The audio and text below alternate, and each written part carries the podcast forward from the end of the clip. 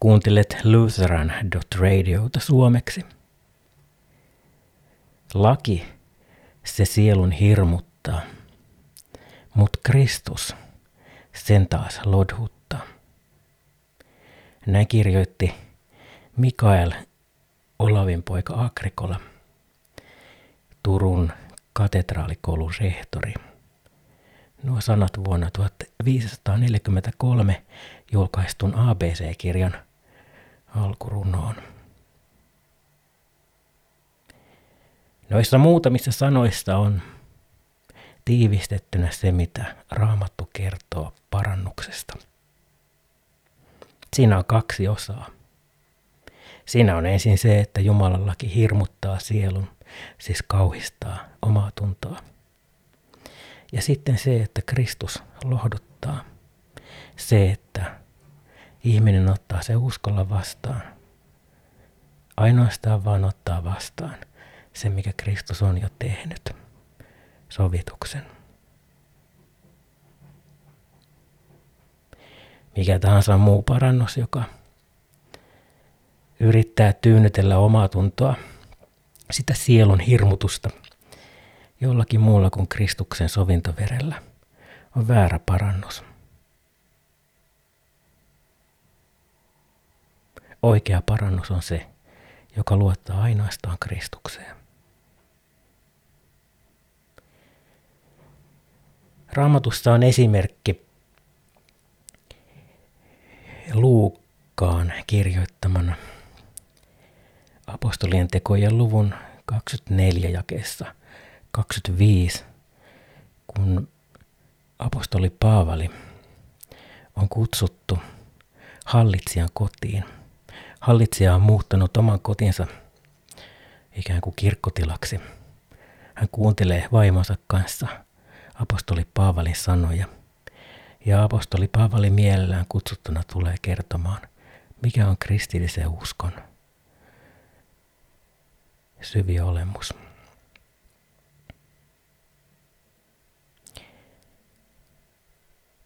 Me tavalliset saarnaajat yleensä pitäydymme siinä, että, että noudatetaan tuota Agrikolan tiivistelmän kaavaa ja sen järjestystä, että ensin laki hirmuttaa sielun ja sitten sen jälkeen Kristus lohduttaa. Mutta apostoli Paavali tiesi ihan mitä täsmälleen oli tekemässä ja saarnasi myös toisessa järjestyksessä. Niin siis tuossa jakeessa 25 se kuuluu näin.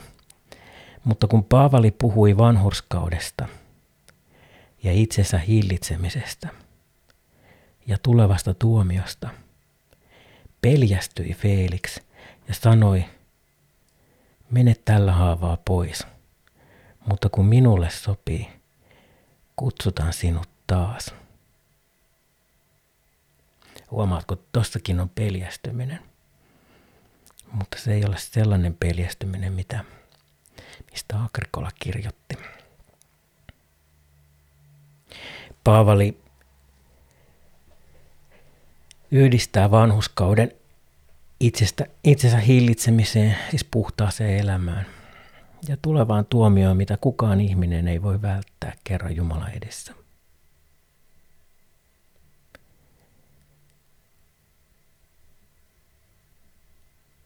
Pelottavaa ihmiselle, joka ei tunne evankeliumia.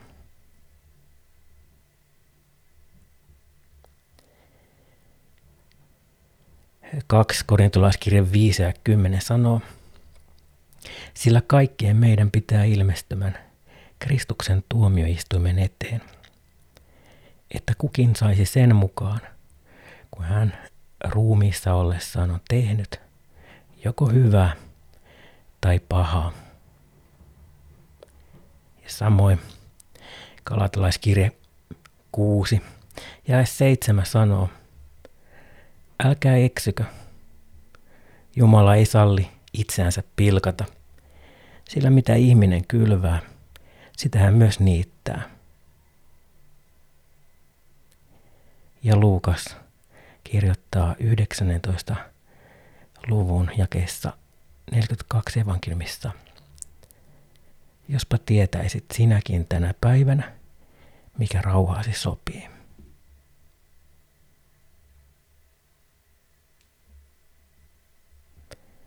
Hebrealaiskirjan 4 sanoo jakeesta seitsemän eteenpäin. Sen tähden niin kuin pyhä henki sanoo, tänä päivänä jos te kuulette hänen äänensä, älkää pahduttako sydämiänne. Sinä kuulet Jumalan äänen silloin, kun kuulet saarnattua sanaa selitettynä tai itse luet raamattua. Siinä Jumala ihan varmasti puhuu sinulle. Ja voi olla, että myös kuulet sen niin, että ymmärrät. Luonnolliselle ihmiselle on helppo ymmärtää parannuksen se osa, joka kauhistaa, hirmuttaa. Mutta se reaktio, mikä sen jälkeen ihmiselle tulee, on usein se, että jotakin pitää nyt tehdä. Jos ei muuta, niin sitten ainakin juosta pois. Ei, ei niin. Jos sinä kuulet omasta tunnossasi Jumalan lain kauhistavan äänen, jos sinun sielusi on hirmutettu Jumalan lailla, etkä tiedä mitään – mitä siihen voisi vastata, niin se on hyvä ja oikea asia. Älä pakene sitä. Se on parannuksen ensimmäinen osa.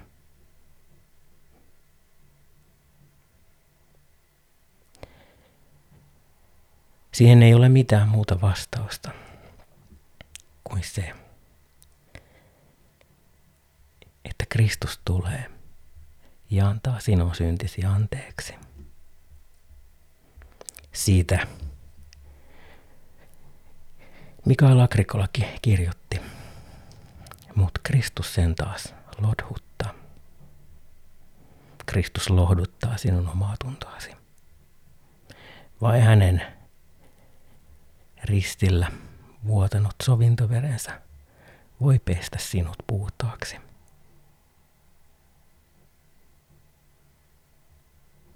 Ja kun yhä uudelleen ja uudelleen, kun nimittäin